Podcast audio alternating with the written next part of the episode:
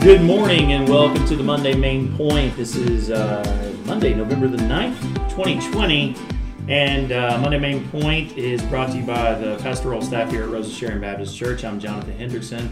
I have with me in the room Jeremiah Custer, our youth pastor, our children's pastor Blake Flincham, and our senior pastor and the man who preached this message yesterday, Jeff McCarthy. Uh, we're going to be we are continuing our look into uh, echoes from exile, prophetic words for troubling times, and this past week we looked at Joel, and in particular we looked at uh, the repentant heart, and we're going to talk a lot about repentance today. I have a feeling. Um, real quick rundown of Joel. Joel's only three chapters, and um, Jeff, you can jump in here and correct me as, as I'm going through this quickly, but uh, we don't really know the timing of Joel. Um, I think I think the one. No, there's a lot of speculation. So uh, I think I made that statement in the, in the sermon that there's no really time. You can't really pinpoint it, but maybe God allowed that to happen so that we can apply it to whatever situations we face and not try to think, well, this just happened then. And, right. With all the other ones, we were kind of able to say, well, this one's pre-exilic. This happened probably during the exile. The the majority of people that I read tend to put this as a post-exilic.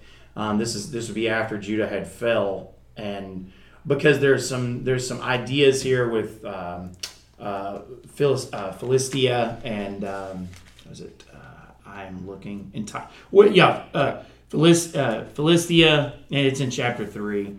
Uh, Tyre, Sidon, where where he's uh, proclaiming, um, you know, that you did these things to Judah, kind of like what we saw with Edom. He mentions Edom in Egypt, so we don't know exactly when, um, and we don't actually even know that much about Joel as a person. We did it doesn't really say. I did find out his name. Um, his, his name means like the the one God or something like that. Yahweh is, is God. Yahweh is God. That's it. Or Yahweh. the one who says Yahweh is God. Yeah. Or another translation said, the one who worships God. Yeah, yeah. Um, so the first, it's really divided in two sections. The first section is basically uh, where he is addressing apparent, oh, an apparent present day or recent disaster um, with this plague of locusts that come and destroy um, much of. Uh, I mean, it must have been an, uh, an sort of unprecedented. Um, kind of similar to what you know. If you re- if you Google and look at some of these videos from uh, the plague of locusts in East Africa and India now, Yeah, that it's were been- happening during the pandemic, you'll see that yeah, this is very plausible. and. Right, and, and, and locusts is that that they, that happens a lot. It's actually been particularly bad over there this year. Um, this apparently was really bad um, from what you can see. And what you see Joel doing in through these poems is he's taking this idea of this locust plague and he's uh, extrapolating from that to to um, look towards the day of the Lord. As these locusts have destroyed, the day of the Lord is coming where this is going to happen as well. And so he sees this as an opportunity for uh, people to repent. Um, so that's sort of the first part of Joel. The second half of Joel picks up around the end of chapter 2 and goes to the end of the book. Um, and it's strictly looking at, he has a vision of the future, wherever that is. And, uh, and, and is talking about the coming judgment at the day of the Lord. And so that's really the whole book of Joel. I mean, in, in a nutshell, um, we can we're, we can and will talk a lot about the sort of details. Um, but yesterday was all about uh, the repentant heart, and and in particular, we were looking at uh, we Jeff had us focused on uh, Joel chapter two, verses twelve through fourteen, I think, but actually I guess it's twelve through seventeen there roughly, where um, that's the section where Joel is talking about uh, the people um, repenting. So, um, yeah, let's just kind of jump into it, fellas. And what um, are there things that, that Jeremiah that kind of stood out to you yesterday that you kind of wanted to address? Um, we were talking a little bit before the, before the thing before we started actually recording this morning, but uh, what are some things that you'd like to bring up, uh, bring to the table out of the gate? Yeah, the one thing Jeff didn't get to, uh, and I wish he had, um, so we can just talk about it today, is the fact that in beginning in verse 18, not only is he calling them to repent, Joel is calling them to repent uh, they do repent apparently because in verse 18 it shows that God relents. And I think Jonathan, we talked about this even before the sermon. It's like God is God is taking everything from them, or these locusts are taking everything from them uh, before uh, the repentance. They repent and then they they begin receiving everything back. It's like uh, rewinding the tape. Yeah, yeah, that, that, that's that's what. Yeah, that's exactly what I said. It's like I really like that. Actually, it's a poetic device that he uses there, but almost almost um, section by section, he, he he's like um, um, the this invading army's coming. There's a fire and drought that's destro- that's destroying the crops because the crops are being destroyed. The animals are suffering, and you know there's all these things. And then it's like piece by piece after after this section on repentance, it's God responds to the people, and it's like the invaders are gone, the animals are happy again, the pastures are back again, the crops are back again. Um, they didn't have bread and wine for the offering. Now they have everything they need for the offering to give back to God. So it, there's some really neat imagery there, uh, and it's it, like I said, it's like it's it's rewinding that tape. I, I like yeah that, that that verse, and I thought about that verse about uh, God would restore the years that the locusts had eaten. That's from Joel, which mm-hmm. talks about that renewal and all. Uh, but that really wasn't the direction I was going in with the the new Eden or the new Messianic age. Uh, was more tying into the New Testament's uh, interpretation, uh, and I think they got that information from Christ uh, about what Joel was talking about, and then what it means for for them at that time, and then now us, what it means for us, anticipating that the ultimate day of the Lord, which is really ultimate in the future. So the the question I would have and and is that section because it does start in, in verse 18 where it says, "And the Lord became jealous for his land and spared his people, and the Lord answered his people." Um, and then he goes into, "Look, I'm about to send you grain, new wine, and olive oil. You'll be satiated with them. I'll no longer make you a disgrace among the nations." And he and then that, that's where he starts going back, where where everything starts getting restored. That sounds as though that happens in the pre- in their present, and he's not quite talking about the the the the new kingdom that's coming. But maybe I'm mis- maybe I'm misreading that. I, I, I mean, when, I, when I was reading that, I was like yeah. Jeremiah. I thought that, that it was like okay, God responds to the people who repent, and He gives them back all those things that they had lost. Um, but maybe I'm again maybe I've maybe I'm misreading that. I'm not sure. Well, I mean he does, and then they get taken into exile again, and then the Romans come, and then they get destroyed again. They've been restored in 1948, which a lot of people will read those scriptures and say that's talking about modern day Israel and the people return. So. Uh, I guess if you have ears to hear and eyes to see, you can read and understand and apply. Um, so many times the book of Joel on so many occasions. Yeah, I, I do like that about about Joel, so. Jeff. It does seem, and you, you know, because some of the people said that uh, he was he was made a band with Nazareth, uh, Ezra and Nehemiah when yeah. they were actually rebuilding. Yep.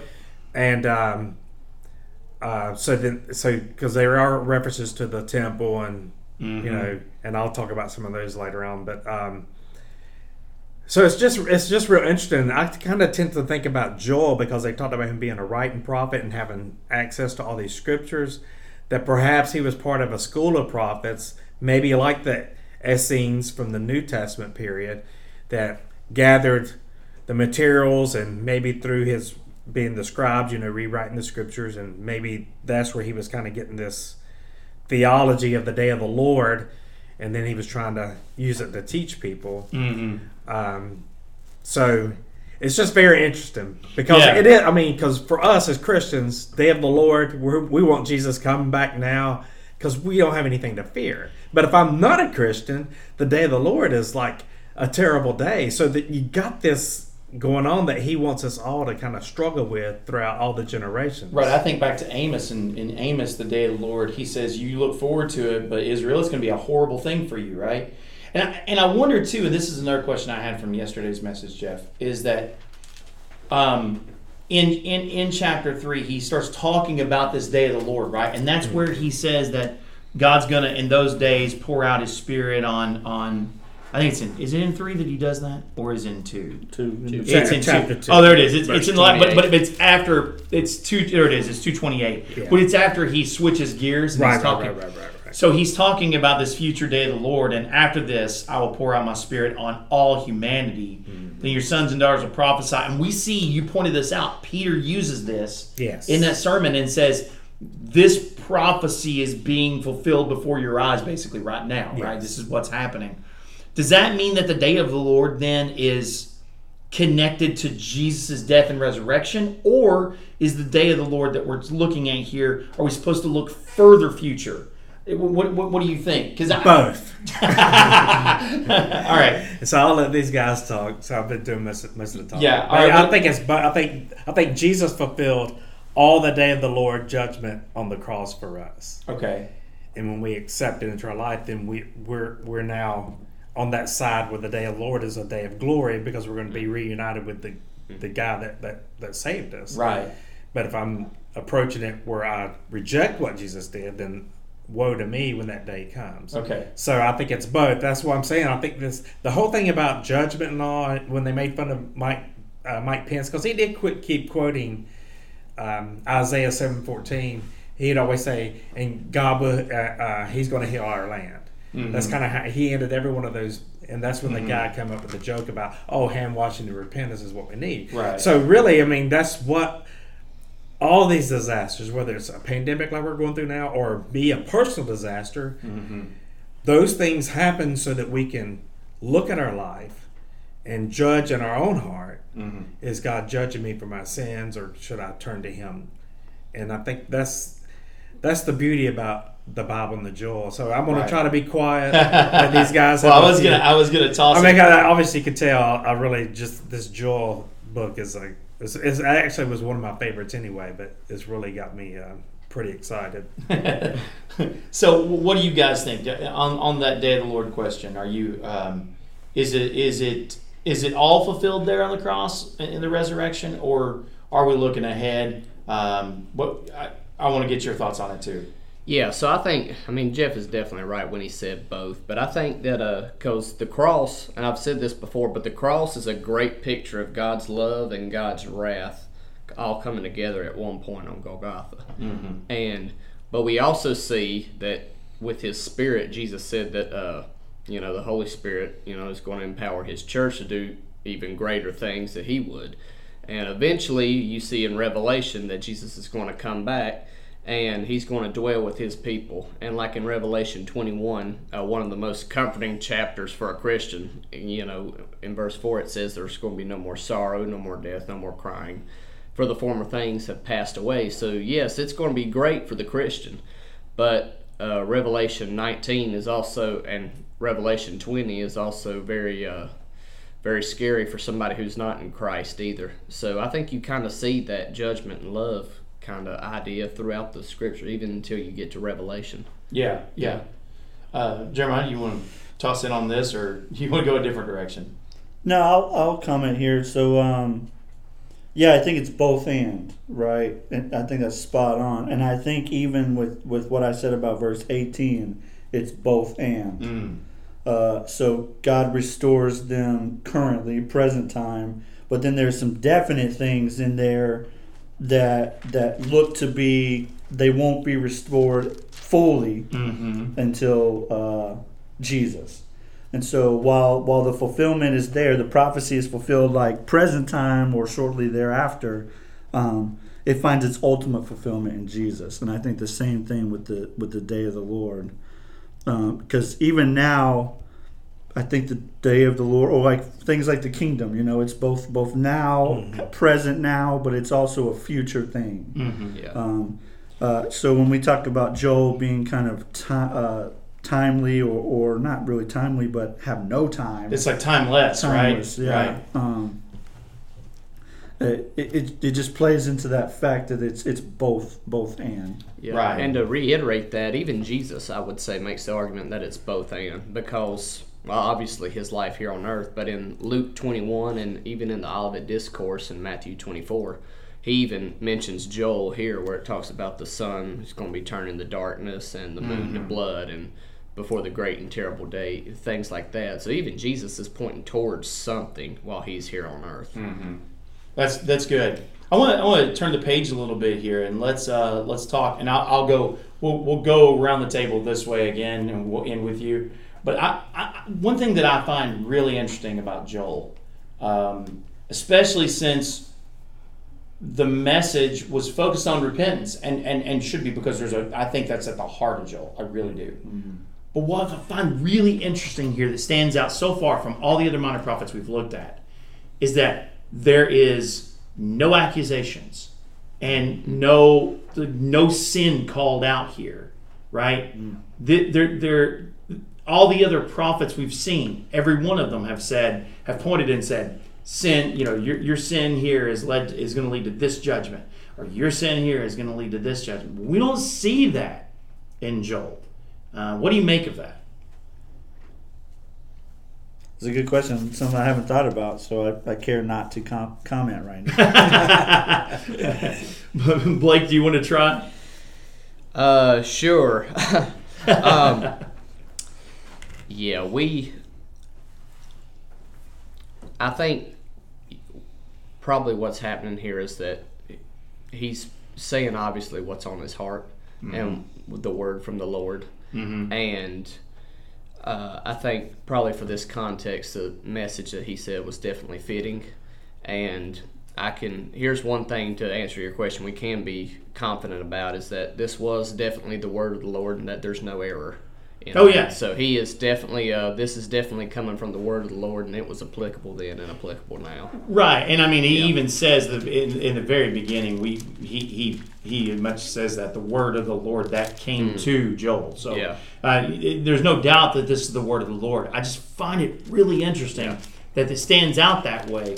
Jeff, I'm sure that you thought about this a little bit more, maybe than Yeah. I. That, that's my fault, guys. I didn't mean to throw you uh, Well, a curve curveball there. And we're trying to encourage you too, if you haven't Googled the Bible Project or got a hold of that yet, or like Please do. just put the name of the book, Bible Project. You'll see a video that gives you a good summation of the book, and and uh, they address that uh, because chapter three is is so he refers to Isaiah and Zephaniah. He, It was it's like Ezekiel. four or five different um, prophets that um, he the, and their theory was that he didn't really need to point out their sin because they're aware of these scriptures, they're aware of these prophecies, so they pretty much know uh, what the sin is.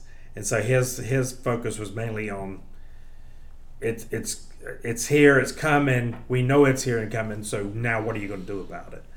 Um, so that they were already aware of their sin. It's kind of like when um, you know I grew up in independent Baptist, and you know they preached on sin all the time, um, and you almost you almost got used to it. But in reality, if you sin, you're aware of your sin. You don't really have to get up there and every week and list everybody's sins because you're aware of it.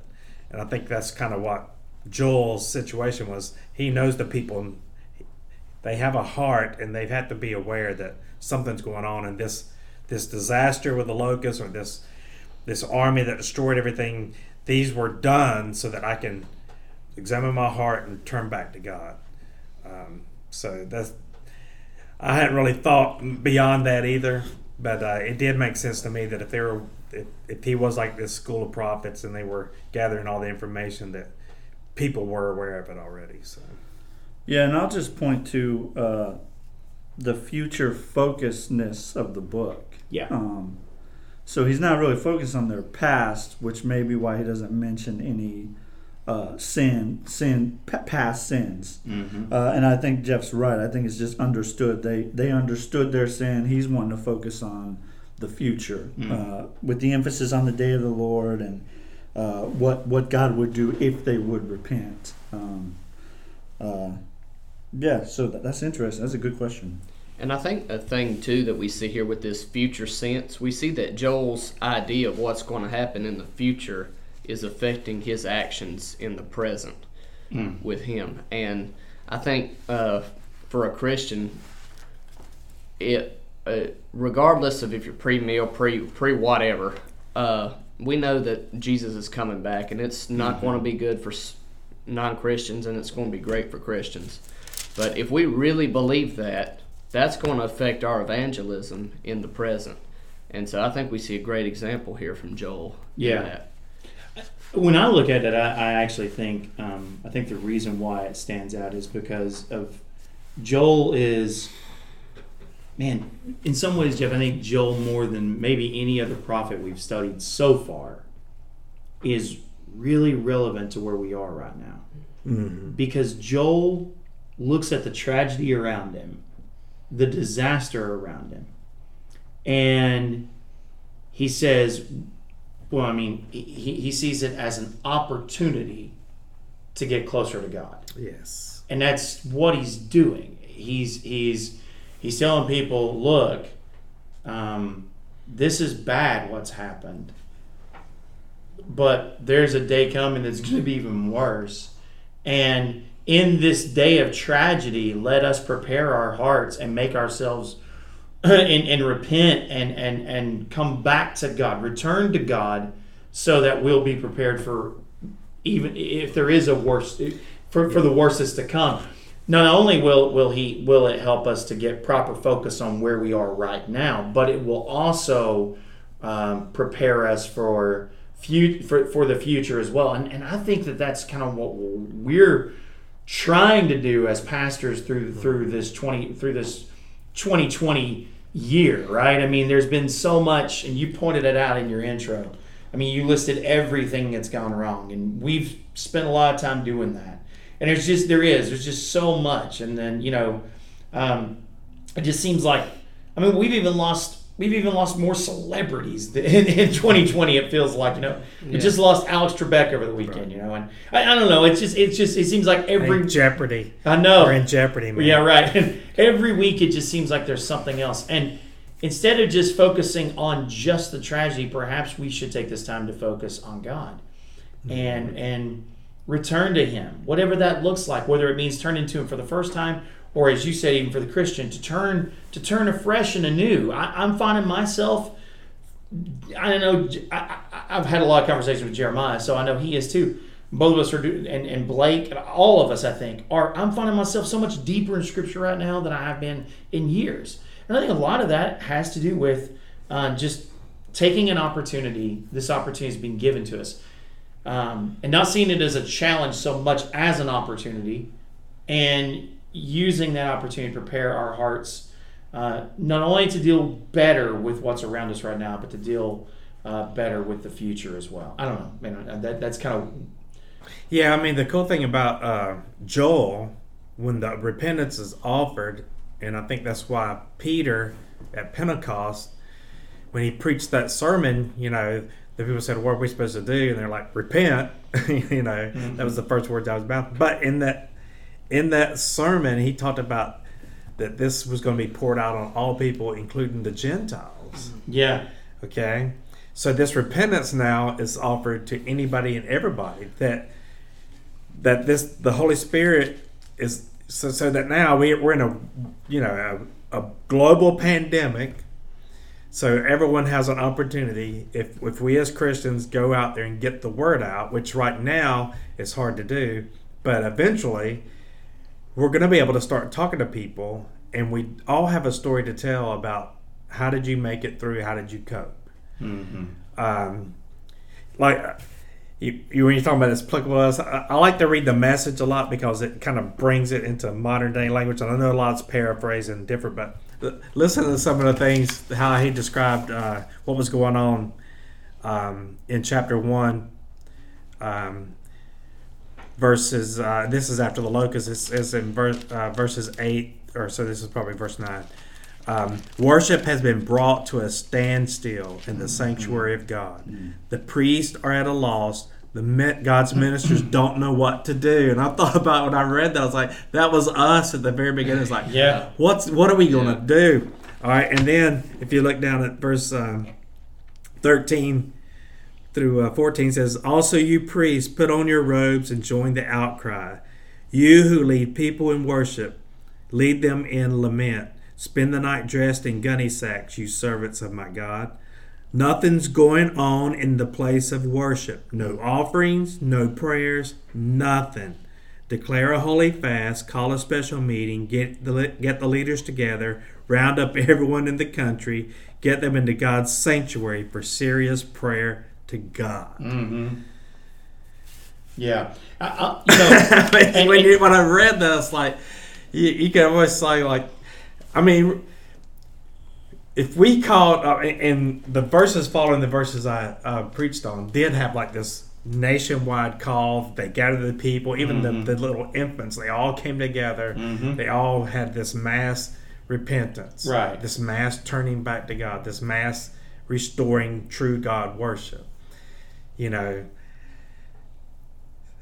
and us Baptists were the worst for gathering with people that quote don't believe like us. Mm-hmm. So if there was a mass call for mass repentance from all the believers from all stripes to come together and let's let's have this solemn assembly, would we even go? Mm.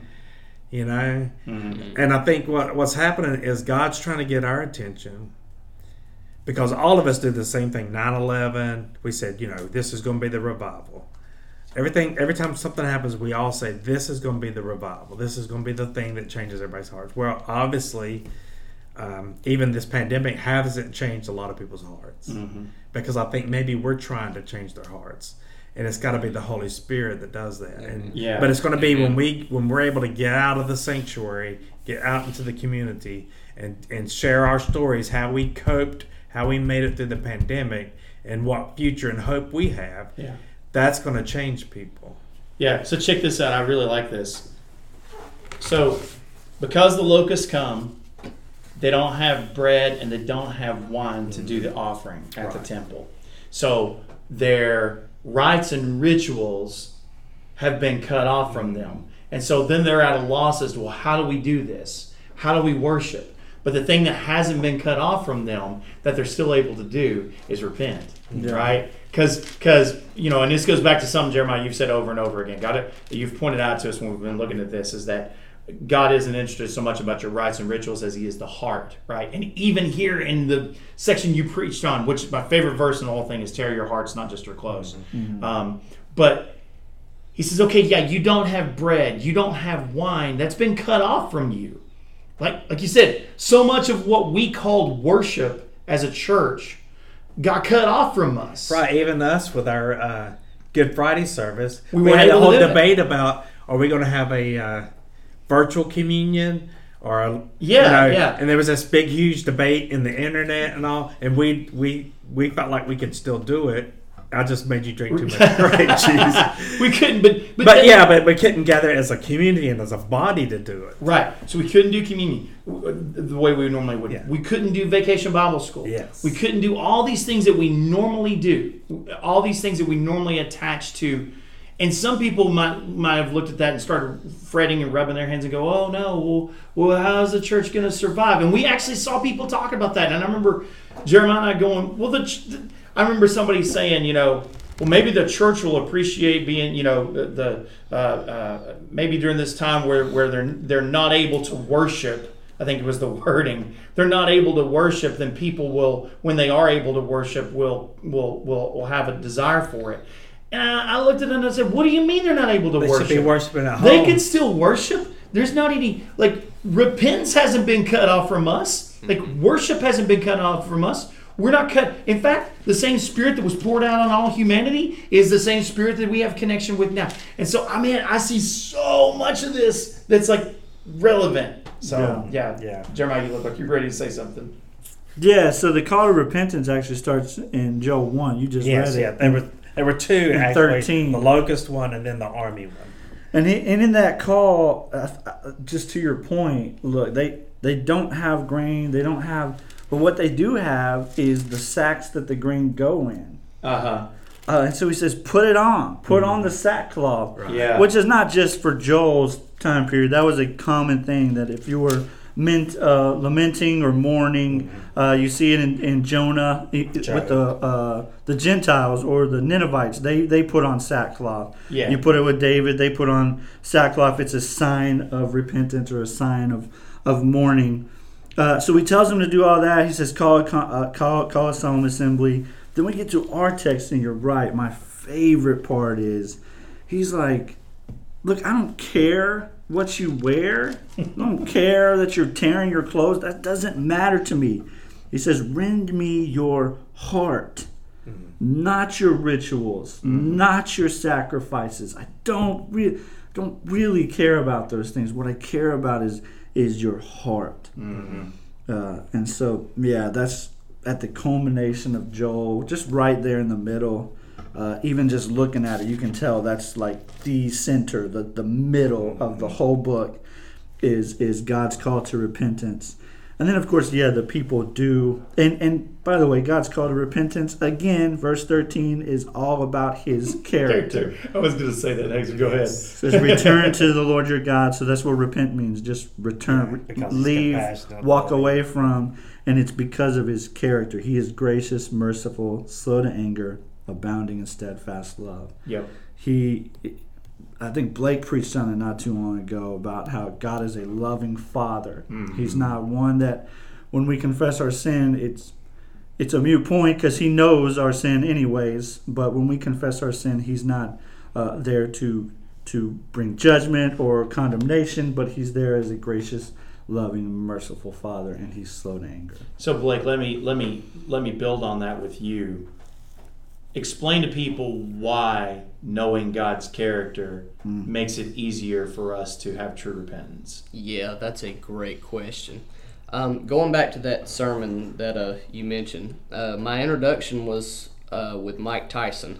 And, you know, Mike Tyson was always looking to do a knockout punch. And people just have the same kind of idea when it comes to God, and that's not true. Knowing the character and how good he is is like that should be a magnet for us to go towards him. Yeah. And we don't repent because we shouldn't ever repent because of just over crushing guilt or shame. Guilt and shame don't come from God. That was put on the cross. Hmm. And knowing how good He is, that should be what strives us to run towards the Father. Mm-hmm. And that's why we do it. We don't repent because of guilt and shame, but we repent because we have a good, good God who loves us. So that's the that's the reason we do that. And I wish somebody would have explained that to me when I was five, six, seven, eight, nine, ten years, ten years old. And so we see just His love is what really attracts, should attract us to repent. Yeah, and see, Jeff, I think I think that um, building off of that, I, I I think that it's the one thing that causes people to um, to take a legalistic approach to God, right?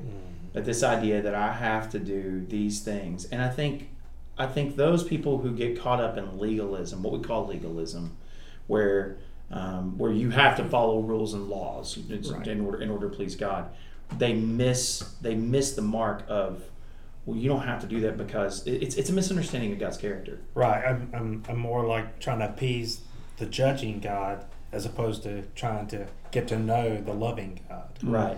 And that even the judging God is a loving God in the way that He judges. We want Him to be just. I- I, don't want God to be uh, to, to be a God of injustice. I want a God who's just, right? Um, I want a God who's going to call wrong wrong and call evil evil. I've got enough. I got enough people in p- political pa- positions of power who refuse to call evil evil. I, I, I don't. I, that's why I don't want to worship them. Um, I'll worship a God. I, I want a just God, but you're right. I also want a God that, that same that that God of justice comes um, because because He loves. I can I can love that God of justice as well and trust Him. And when he's mentioned those those character traits, Mm-hmm. it's, it comes from Exodus, Right.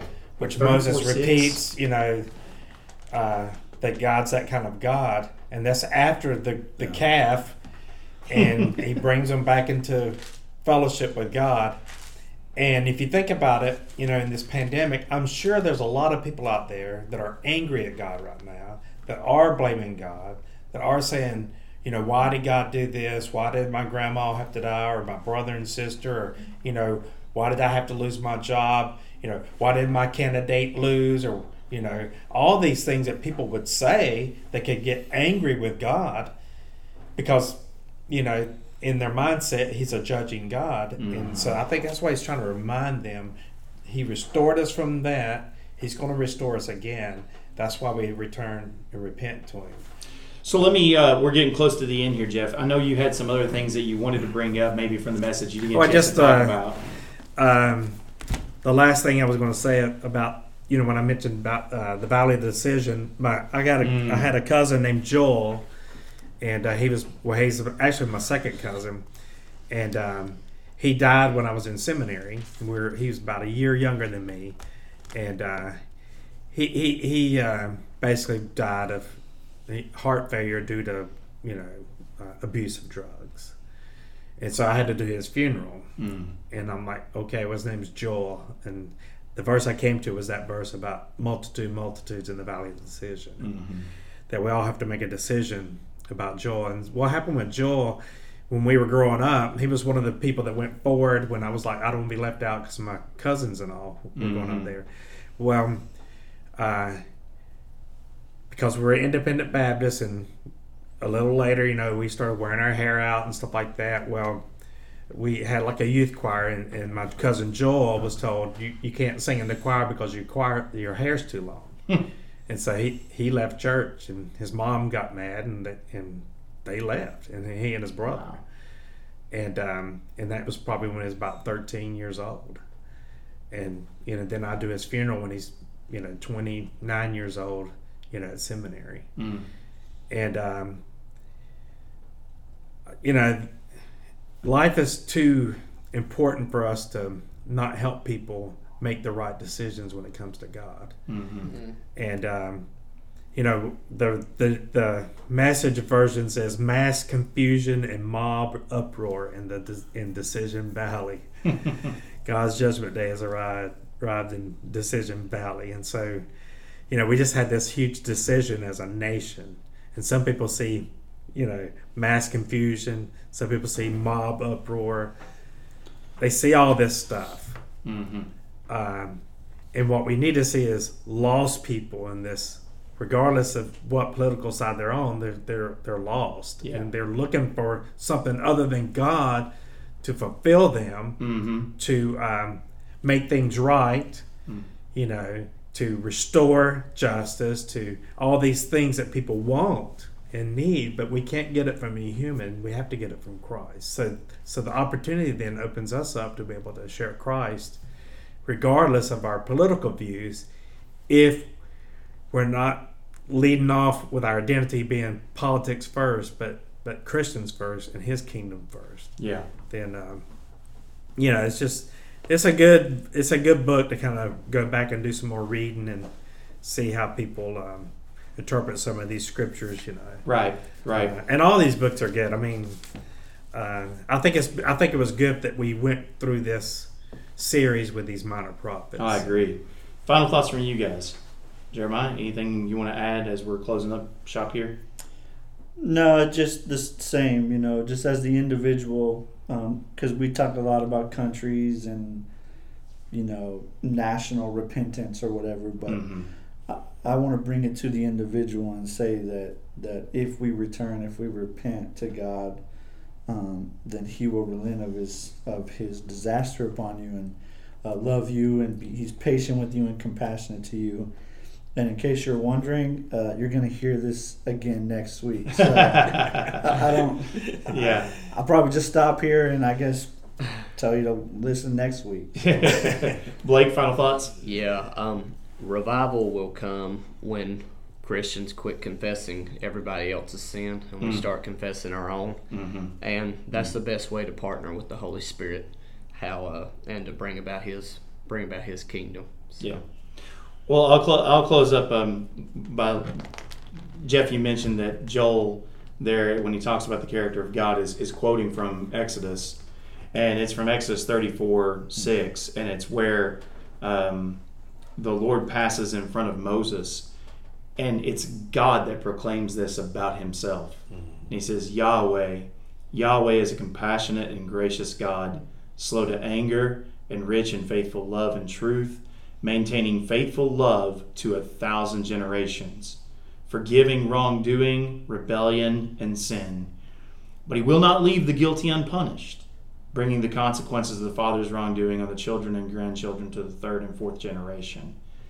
And then verse 8 tells us what Moses' response is to this, to hearing this character.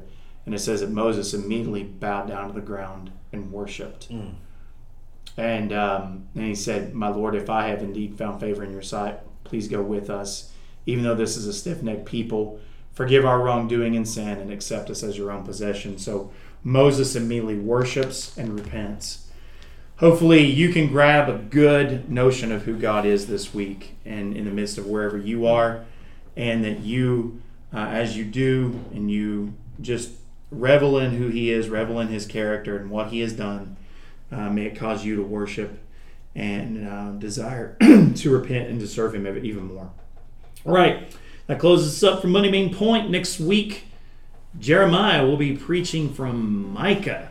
So I'm looking forward to that. I hope you are too. How many chapters I got to read, Jeremiah, from Micah? Seven. Seven.